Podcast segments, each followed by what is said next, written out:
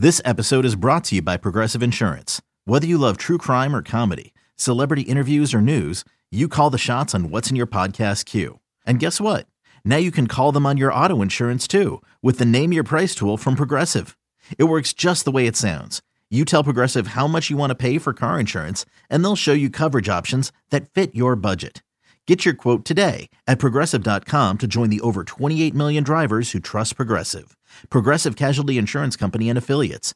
Price and coverage match limited by state law. Introducing the Two Way V4, where groundbreaking fuel cell technology meets fresh foam cushioning for the ultimate performance. With fuel cell, each step feels explosive, delivering unparalleled energy return. Paired with fresh foam, experience maximum comfort throughout the game. Its lightweight textile upper offers support and breathability without sacrificing agility. Whether you're hitting the clutch shot or locking down the opposition, the Two Way V4 gives you the tools to play at a high level. Learn more and purchase the Two Way for yourself at newbalance.com.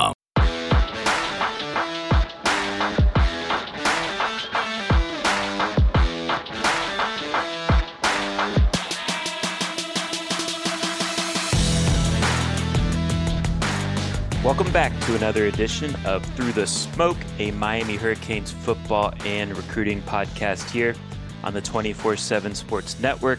Now that we are in kind of the rhythm of a season, we're going to try our best to record Sunday afternoon uh, review podcasts where we watch the, the latest game and um, kind of discuss what we saw after the rewatch, kind of you know, in our instant reaction, whether we kind of hit things on the head or if we were off on some things, we can definitely correct those instant reaction takes in this podcast. Um, and of course, Miami won their season opener on Friday night, 38 to 3 over the Miami of Ohio Redhawks. So we do have a lot to get into here. On the positive side, there's also some areas to monitor, or areas to work on, like there is for every team around the country. There's no such thing as a perfect game.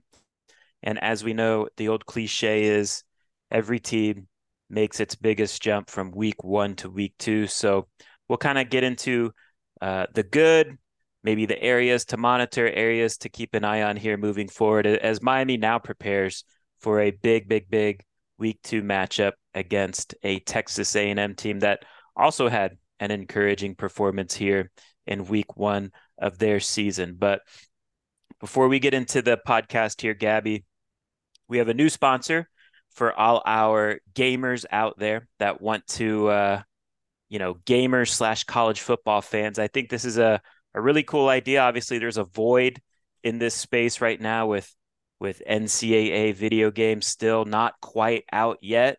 Um, so in the meantime, though, Gabby, there is a game out there called Football Coach colon College Dynasty. And Gabby, tell us more about this game because again, I think it's a cool idea at the intersection of college football and gaming.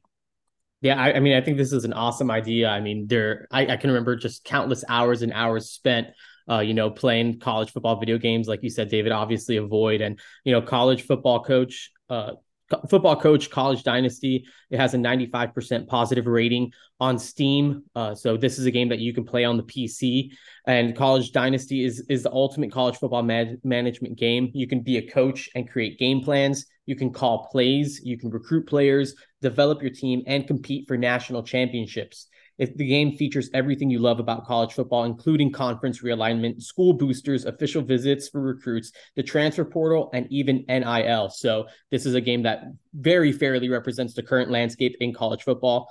Uh, the game right now is available on Steam for just $11.99. So if you've been crazy craving some college football uh, in your life, you know, in your free time, in your spare time, and you want to build up a program, uh, Football Coach College Dynasty is the game for you.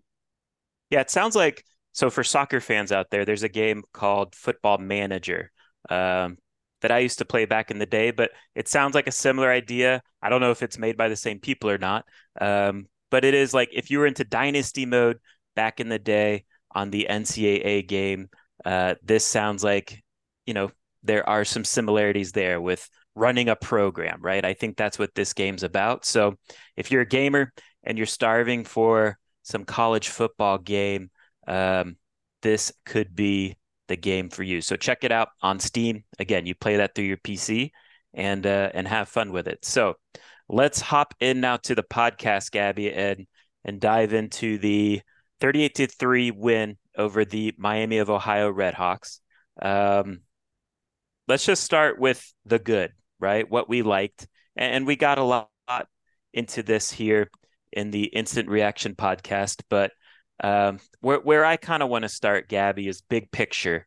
Uh, with with speaking of what I liked about this game, and really, just simply, I liked that Miami came out ready. Sorry, the Miami Hurricanes came out ready on both sides of the ball, um, and, and within that, they played fast. They started fast, which is always nice. Like we always say, how it'd be great to start fast. Um, I think that's a little easier said than done at times because execution goes into that. Um, but what I liked is number one, they came out ready, they came out prepared, they came out with energy. Also, within that, they executed, and that led to boom, starting the game off with a 40 yard kickoff return. Then on your first drive, you score a touchdown on a 44 yard explosive catch and run to Colbie Young. Defense comes out on the field, forces a three and out. I mean, that's as good of a start as you could expect in any game. They went out and did that. That established the momentum in their favor. Then in the second half, came out similarly, started fast, uh, forced a three and out on defense. Offense came on the field, went and scored a touchdown. So I think that early momentum was big for this team in particular. It, you know, if we're being honest, this program, you know, in this Mario Cristobal era at this at this stage of the trajectory of his tenure, these little things do matter. Uh, they're they're yeah. trying to learn how to win, and I think that was encouraging.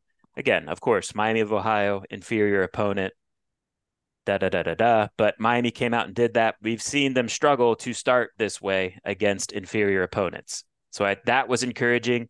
And then within that, Gabby, just another big picture point for me. I felt like Miami overall, the Hurricanes, played a clean game. Penalties are going to happen during the course of a game, but for the most part, I feel like they they kind of limited their penalties. Um, I feel like you know, look, we talk about football. The essence of football is blocking and tackling. I think they blocked really well, you know, pass protection and in the run game. And then the tackling, I thought for especially a game one was pretty pretty high level. Um, I think Pro Football Focus graded them out with four missed tackles in the game. You know, to to my eye, I think that was fair. I think that you know I didn't feel like it was a bad tackling game especially within the context of it being a first game when tackling can be an issue for a lot of teams because they're coming out of a fall camp where there's very little tackling nowadays. So those would be my two main big picture points. Gabby, I don't know if you want to take the conversation somewhere else, but just what stood out to you? Where would you want to go with what you liked after rewatching the game? Uh, I mean, I think one of the things that just stands out to me, and it's along those same lines, and I do think we touched upon it a little bit, but I do think it's like a key. I, I think just one of the keys and just one of the things that you know I took away is just I think really for the maybe I, I would I'd probably say for the first time I think we just saw we saw like the physic like the like what Mario Cristobal wants it to look like. We saw a glimpse of what he envisioned this program to be when he first got here on both sides of the line of scrimmage. Uh, you know, again, you talk about starting fast, and they kind of kept it going uh, on both sides of you know that defensive line, the offensive line.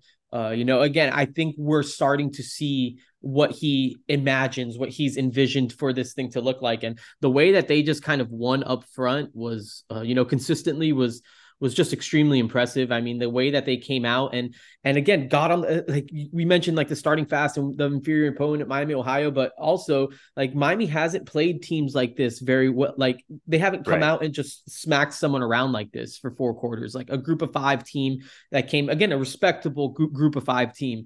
Um, you know, so I think to watch them kind of do that in game one, come out of the gate, uh, you know, it's it, it's very easy to look look at week two and say, oh, Texas A&M's coming into town and kind of look forward or whatever. But they came out, and I love that beginning of the game. Kind of came out, set the tone, and then they maintained. And then second half came out, set the tone, and then readjusted, right? Because in that first half, they kind of struggled in, you know, especially like in the red zone, that red area. They came out in the second half, and in that third quarter, they were great. They were much, much better. They scored two touchdowns, I believe, or maybe maybe it was three of them. Um, you know, in that red zone, you know, with the Mark Fletcher run from 26 yards out, the you know Henry Parrish had the nice run in the third quarter. Uh, Don Chaney scored from like 20 yards out as well. Like you know that they they they even made some of those second half adjustments where where they struggled in the first in the first half. They maybe you know they they executed and corrected in the second half. And uh, you know, so I was just extremely, extremely encouraged about the way that they played along the line of scrimmage. And again, I think it was one of those things we just kind of needed to see it. And uh, again, you start watching even from the TV view, and you know, all like you got you get obviously the different angles, and man, it was impressive some of the some of the holes that that offensive line mm-hmm. created. I mean, that's an extremely physical group. They're athletic too. It's not they're just they're not just a bunch yeah. of tra- they're not statues. They're like these, yeah, these guys aren't like just grown like huge grown men. These are huge grown men that are that are pulling that are you know all over the place. These guys are like tractors, man. I mean, these guys are are are creating lanes. They're they're moving around. I mean, all of them, every single one of them. Matt Lee to me was awesome. Like I think he was really really good. I he mean, was the, the one in the rewatch that really stood out to me. Yeah, like, he was unbelievable. He get like on the uh, Colbie Young uh, touchdown. He didn't necessarily make a game changing block, but he kicked out there. Again, remember, he, he is the center. He kicked out there and got in the way of a defender that helped yeah. create that tunnel for Colbie to uh to run through. And also too, I think there was another again, he's the center and he's out there pulling and leading the way for um, some runs to the edges. So to me, I agree. Like to me, Matt Lee was a weapon. He was special yeah. in that game. There was a lot of high level offensive line play overall. Um, but to me, Matt Lee kind of validated. Like we've been pumping him up since he arrived last January.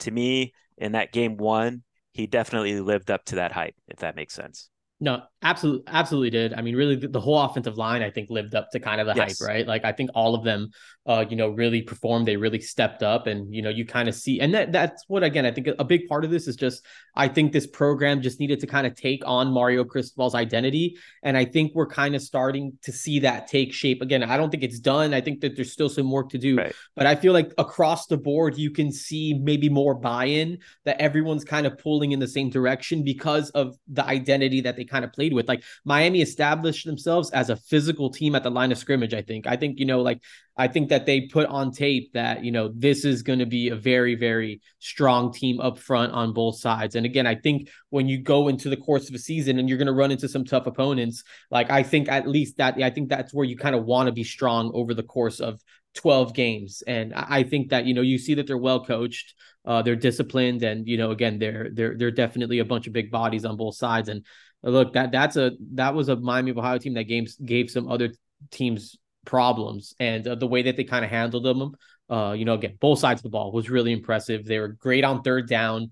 Uh, you know, I think that's a place on, on defensively. You know, I think uh, defensively they were great on third down. That's a place I feel like they kind of struggled in the past too. Um, you know, so I, I thought it was, I mean, really a lot of that stuff that just kind of stood out uh, in the instant reaction, I think was kind of just emphasized on the rewatch because I think those guys really just got after it. Attention business owners. I'm going to say three words you've probably heard of by now employee retention credit. If you're a business owner with W 2 employees and you haven't explored this program, you need to schedule a call with our friends at Forman Law Offices ASAP. The employee retention credit can put thousands of dollars back into the hands of business owners. However, the rules are complex and have changed many times since the inception of the program. You need to have a qualified law firm with experience in the ERC. Evaluate this for your business. You won't owe them a dime until you get paid. All you have to do is go to erclawyers.com and fill out the short questionnaire to schedule a call with their team. Two minutes may be worth thousands of dollars for your business. Get it done today. ERClawyers.com. Tell them TTS sent you for Through the Smoke. Money can be the root of all evil when you don't understand it. A couple of bad decisions shouldn't continue to affect us years later, and the path to recovery shouldn't be as painful as the regret. Everyone at some point needs help with their financial situation, and Pride Financial can lend that helping hand. Pride Financial offers a patient and judgment free environment and will provide you with the knowledge and power you need to realize your dreams. Once they identify your goals, they will guide you to the finish line, holding your hand every step of the way. Repairing and building credit is only the first step. They'll educate you on a variety of banking and financial institutions, what resources they offer, and how to maximize funding for your financial needs. Gain access to a vast network of realtors and licensed dealers to receive outstanding deals on prime real estate and the newest vehicles to fit your lifestyle. They even offer education and services to assist those more involved on the business side of things. Text 305 393 7698 or email global choice underscore consulting at yahoo.com to book a free consultation with Pride Financial. And let's take pride in our finances. This episode is also brought to you by Midway Sports, your one stop shop for all of your sporting good needs, located just two miles south of the University of Miami. This locally owned small business has everything you would need to gear up for every sport. Their stocked up men's, women's, and kids selections has you and your family covered for all of your outdoor needs. Use promo code SMOKE15 for 15% off your online order at midwaysports.com. Any quick hitter points on offense before we go to quick hitter points on defense? Like anyone else, like we talked about Matt Lee, anyone else you want to highlight offensively? I think we did a good job, you know, discussing the running backs uh, in the instant reaction. Uh, to me, like Tyler's performance, if we're going to talk yeah. about quarterback, um, you know, he, he got the ball out really quick. I think this was, you go back and look at the data by Pro Football Focus, that might have been like the third fastest. Like, I think his average time to throw was 2.12, 2.18. I forget the exact time, but 2.1 something seconds, um, which was like the third fastest he had gotten the ball out in a game against an FBS opponent in his career. Um, so to me, just look, I think it's obvious like he's somewhat limited with whatever he's dealing with.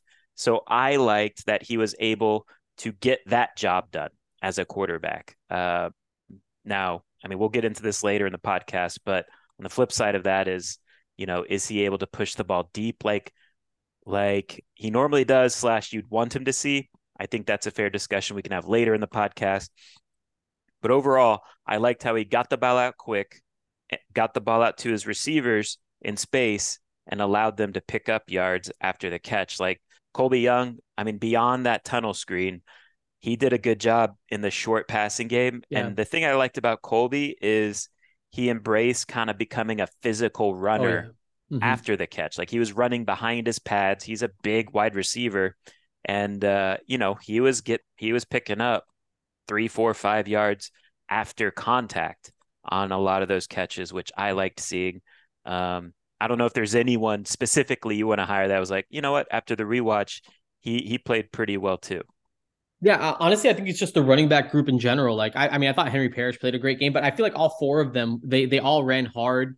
Uh, I feel like yes. they were all they all brought something. I mean, even Don Chaney. I know that we've kind of highlighted the other three guys, but like there was moments that Don Chaney was running really, job. really hard too. Yeah, yeah. You know, I I think all four of those guys, you know, played uh, you know, played well. Again, I, I, think maybe they're running with some confidence, knowing how great that offensive line is. There's an angle on the Henry Parrish 37 yard run that I think the TV shows that's just like absurd with how much room he had. And like just there was like three different lanes he could have chosen from that were just totally wide open. And I just think that when those running backs, you know, they see all that stuff, I think they're those guys are just playing, you know, just in, in a way that they know that they're going to have more to work with. So, I mean, I thought all four of those guys, I mean, Mark Fletcher uh, was awesome. He had a really good pass. I forgot which play it was, man. I had it off, but I, I, there was one play, like a passing play, where he kind of picked up a blocker and gave Tyler and gave Tyler Van Dyke like another second or two to just mm-hmm. kind of you know just get a ball off. And I'm pretty sure it was a completion, and um, you know he kind of got. I think it was a first down too. But Mark Fletcher showed that he could that he was able to pass block, which I think is really encouraging. Uh, so I mean, I think the running backs, you know, I think deserve a lot of a lot of credit for the way that they ran, and I think those guys did a really good job. How about defense? To me, you know, we've talked about how there's three areas that Lance Guidry immediately made an impact year over year compared to what we saw last year. We talked about third down. That was an elite performance on third down yeah. on Friday night. Um, run defense, again, very strong. Uh, elite through three quarters. You know when they when they substituted. Um, I guess it was elite through four quarters. It was it was a very strong run defense uh, performance, and then limiting the explosives over you know through the air. Miami, of course, last year led the country in allowing ten passing plays that went for at least 50 yards. Miami did not allow a passing play that went for 40 yards on Friday night. So those those were three very encouraging factors big picture holistically by the defense but if we're talking about like individual performances gabby to me i want to highlight and and honestly this speaks more to i think the performance of the second team defensive line rather than like the first team underperforming I felt like there was like very little drop off from the first team to the second yeah. team. Mm-hmm. And, and, honestly, if you wanted to make the argument like the second team defensive line, particularly the edges, Jafari Harvey and Rueben Bain played better than the starters. I I might not I I might not push back on that. Uh, in in a pass rushing way, I think Harvey and Bain played better than the starters. Um, so I think that was encouraging that there really was no noticeable drop off from Nyjalik to J- Jafari yeah. and then Akheem to Rueben. Then also to to me, Gabby, like I think Jared Harrison Hunt played a pretty good he game did. as a as a backup defensive tackle. He flashed quite a bit to me.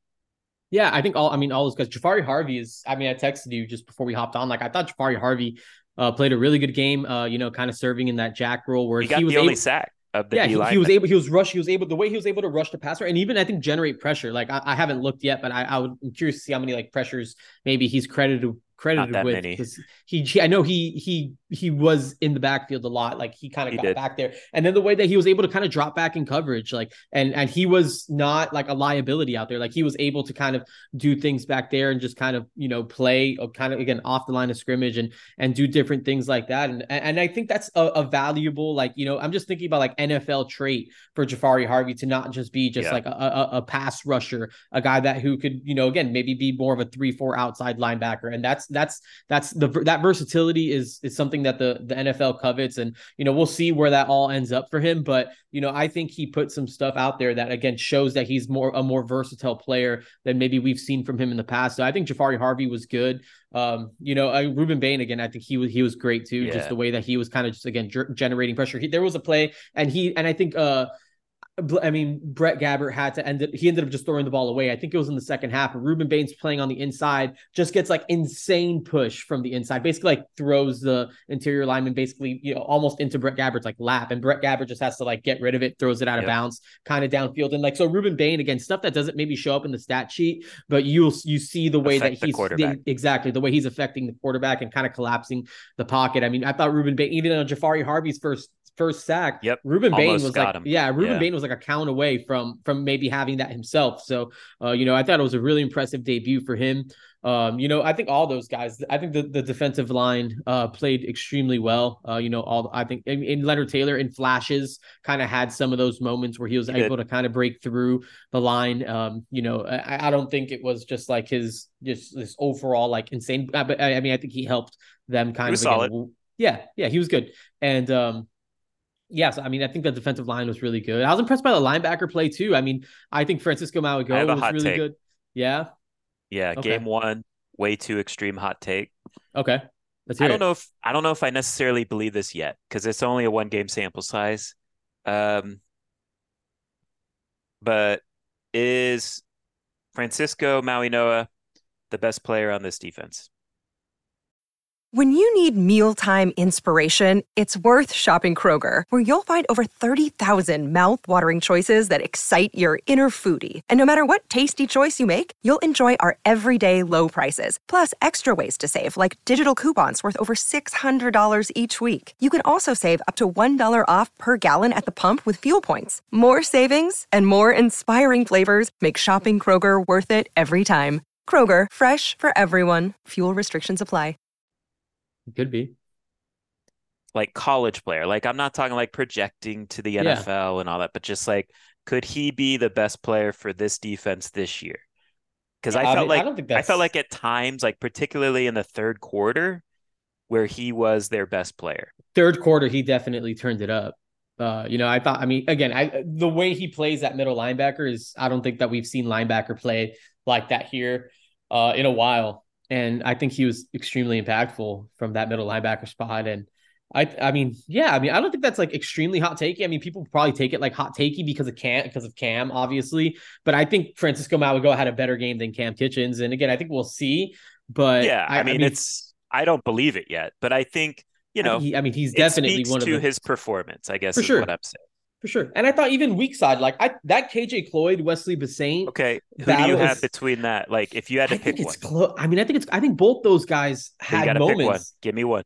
I think I give Bissainthe the the nose. Like I I have him by a hair. KJ made some plays too. He had a nice tackle for loss. He he made a couple good plays in coverage too. He did. Um, I'm not I saying mean, it's enough to supplant him. Yeah. As the starter, and KJ played maybe 10, 10 more snaps than Bissainthe yeah. in the game, but I think Wesley played a like he just flashed more to me.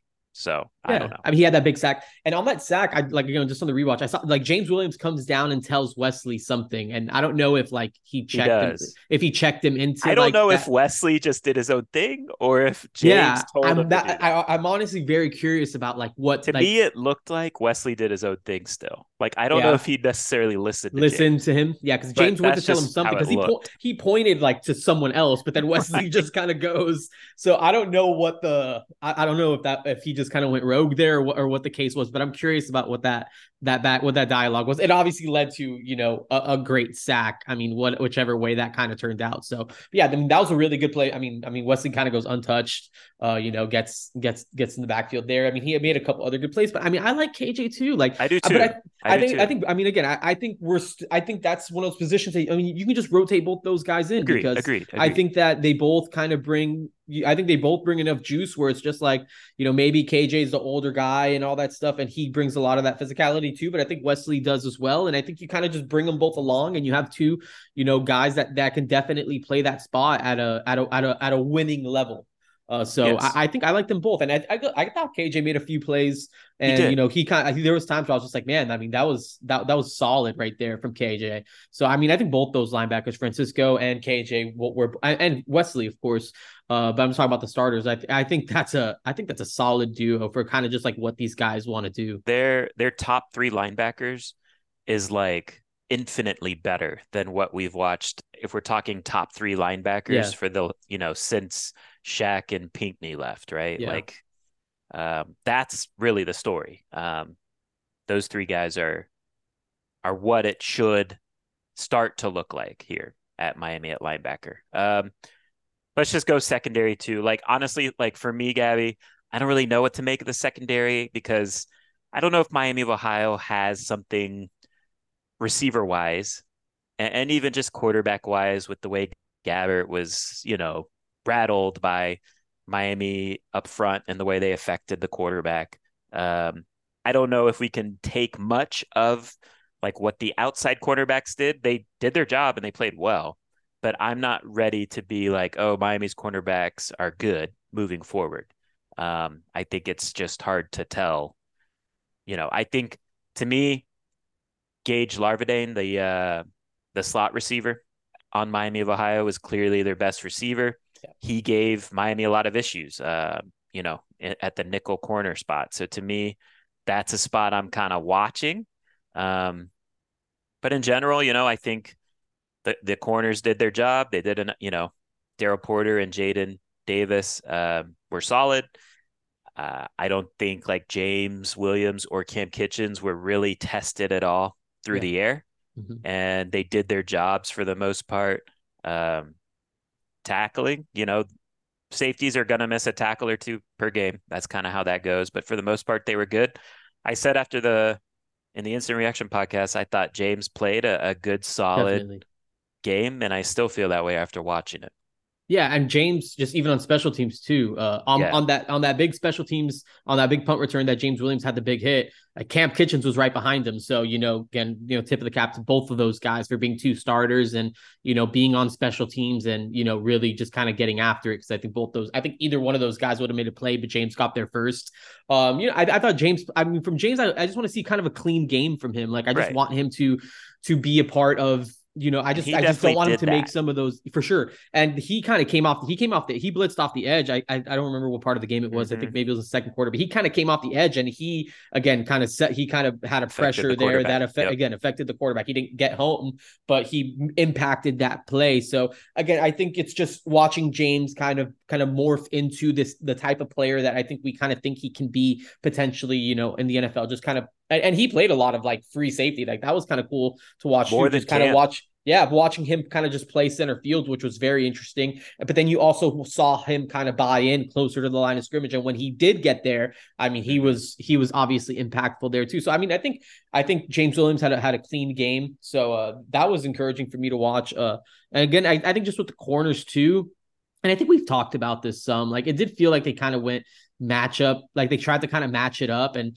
I don't know, man. I just feel like it, I guess it depends on what it looks like, but to me, I think Jaden Davis needs to be the star uh, or, or the nickel, whatever, however you want to kind of call it. I think that's where he's kind of best. And I think he's a good cover. I think Daryl Porter, I mean, again, watching back, uh, you know, I think he was, he was he solid in job, coverage. yeah. I don't know what to make of it. You know, right, like yeah. Miami of Ohio's outside receivers were exactly, kinda...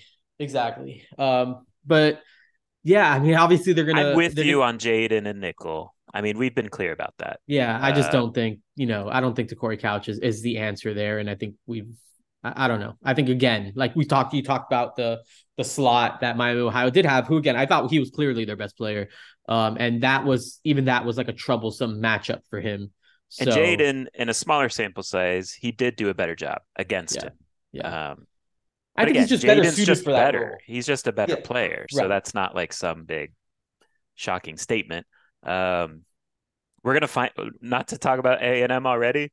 We're gonna find out about Miami's Definitely. corners in week two. Oh, absolutely. Um, other areas to monitor, right? After rewatching, I touched on it a little bit, Gaby, but I think it's fair, and and I think there's explainable reasons for Miami's lack of a downfield passing attack mm-hmm. um, in game one. You know, it is game one. I think number one, it's clear that Mario slash Mario wants to establish a physicality on offense. And game one against Miami of Ohio is an opportunity to do that. So I think the emphasis was we're going to run the ball. We're going to run the ball. We're going to show we can run the ball. And they did that. I think there's a little element too of like, okay, let's not show Texas A&M everything. I think that, you know, that's like a 5% thing going on there with the lack of a downfield passing game.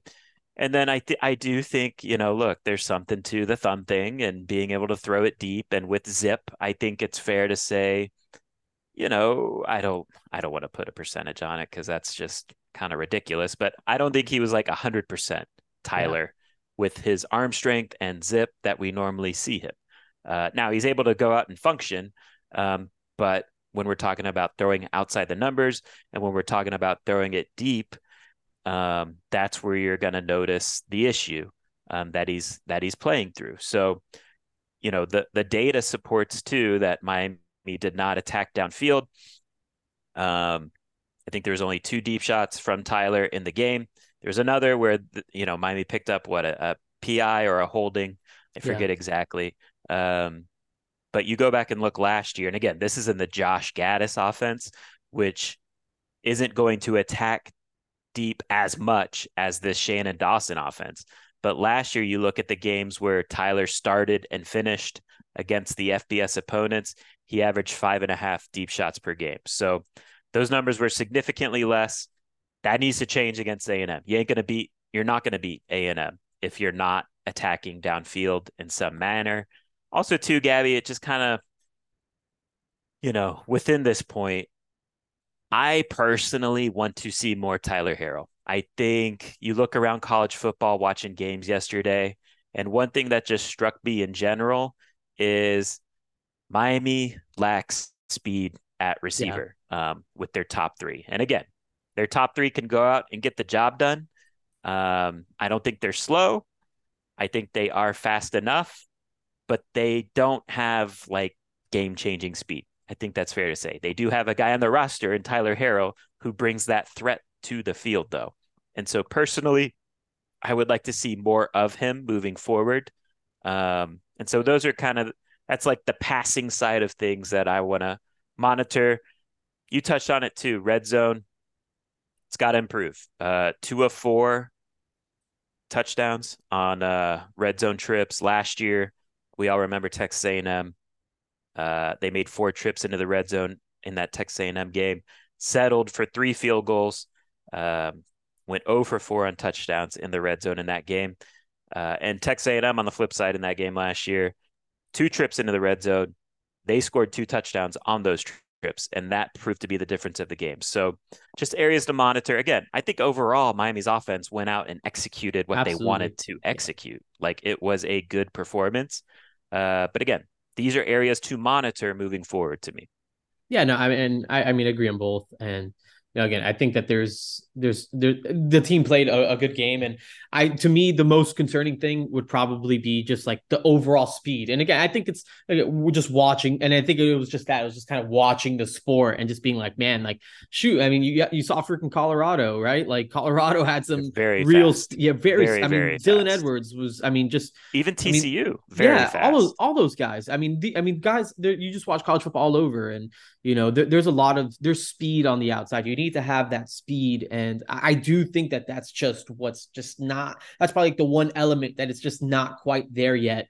And um, you know, even you know, as much as you know, a guy like Joshisa Trader, I'm just like thinking into the future. Like as much as he, he yeah. kind of helps Miami on the outside, he's still not like that ultra speedy guy. I still think, and you know, I think Ray Ray Joseph gives you. So I think he has some of that speed, but I still think that that's one element that Miami should really just try to invest because that's like you can't teach that stuff, man. You just need a guy that's just good. And that, like for example, that Gage, you know, the, the slot receiver for for Miami, that guy was just fast. Like he was just really fast and really quick. You know, like that's a like that's a like having that tool is a weapon. And I do think that, you know, I don't think Jacolby George is the fastest guy. Colbie Young honestly showed some juice on that. He does for his size. Yeah, for that pretty size. Fast. He definitely he, he could definitely move at his but size. Like I didn't know he had that. The right. suddenness. The suddenness is, is definitely yeah, and I think that's just across the board, like on the uh, like the main outside receivers, because like even Isaiah Horton seemed like the first guy to be kind of like rotated in, and like he's not like you know the no. fastest guy either. And then we kind of saw Tyler Harrell into the game, and there was even opportunities where we were kind of looking. It's like safety's kind of like on the other, like you know, it's kind of like single high safety. Like Tyler Harrell had a had like a one on one matchup, and it's just like that's where maybe I would like to see them take a shot, just because he does have that elite speed, and he caught like a, I think it was like a 15 yard like out. Um, but mm-hmm. we didn't really see those like and deep he's shots. not he's not a perfect player, right? Like for sure, for he sure. does have drop issues. Yeah, um, but you know, I think the speed, you know, supersede like I it outweighs those issues to me. Definitely, I um, agree. Defense, we talked about nickel, uh, covering slot receivers. That's something to monitor moving forward. To me, Gaby, again, this is nitpicking, and I said this, I think, in the Instant Reaction podcast. Turnover opportunities, you know, I think if you're going to beat a Texas A&M type of team, you got to generate turnovers. You got to have those momentum swings. Um, so I I think there need there just needs to be more opportunities for turnovers. I know uh, analytics people will tell you turnovers are random.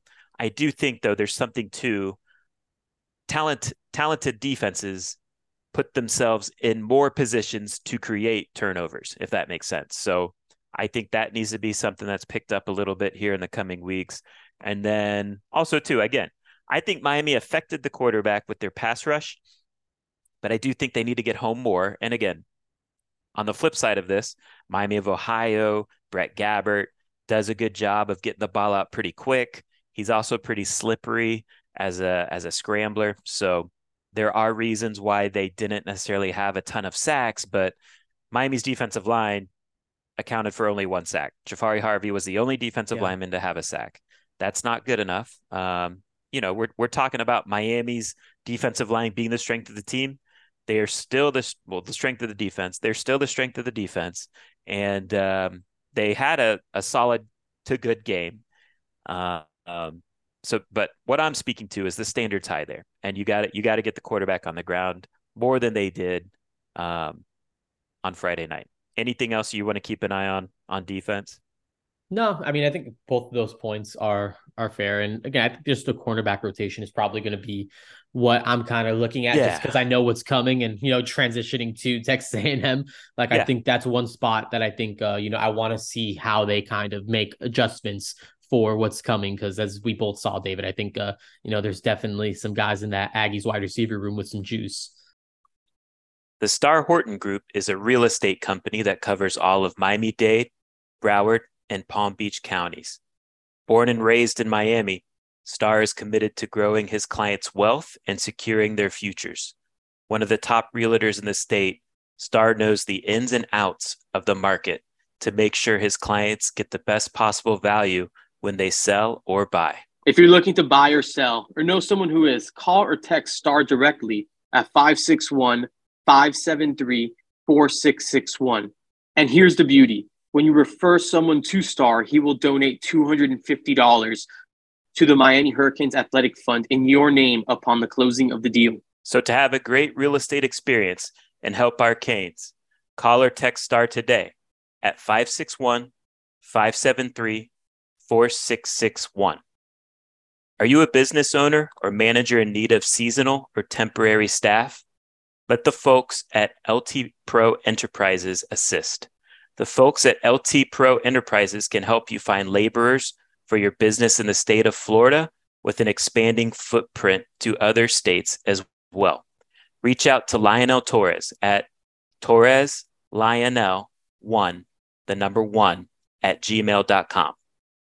LT Pro Enterprises, your source for all of your staffing and labor needs. So let's get into it, right? First impressions on Texas A&M. They they handled business too in their Absolutely. season opener 52 to 10 win over New Mexico. The thing that strikes me, Gaby, just again, we're talking first impressions. We're not going to go super in depth on Texas A&M in this podcast. We're just kind of throwing out what we noticed just watching them kind of casually uh, on Saturday night. To me, Gaby, what what stood out is just how much of a different team they are on offense. Um, Bobby Petrino is definitely the play caller. Like Jimbo is not really calling plays, so that's a good thing for Texas A&M. And within that, you know, they know who their quarterback is in Conner Weigman. Uh, he is a much better player than what Miami faced last year and Max Johnson at quarterback. Also at receiver, they are totally different than oh, what oh, yeah. Miami saw last year. So last year is kind of just like Ainias Smith was the guy their slot receiver who's good. But this year, Ainias is like their third, maybe fourth, fourth best yeah. receiver. Mm-hmm. They go Evan Stewart, who to me is like shades of Odell Beckham, shades of Jerry Jeudy, shades of DeVonta Smith. Like he is scary. Uh, Noah Thomas, who is six foot six, 200, had three touchdowns in the game. Uh, Moose Muhammad, who was a 600 yard receiver for them last year, and then Ainias. So Bobby Petrino has all these weapons to work with. He's bringing an NFL passing game uh, mindset to Texas A&M. They're aggressive. They're throwing downfield a lot. They're throwing downfield on first down a lot. Um, they have the right approach now. Is kind of my take on their offense. And if you're a Miami fan, don't expect to see the same plodding Texas A&M offense you saw last year in that 17 to 9 17 to 9 terrible game. Yeah.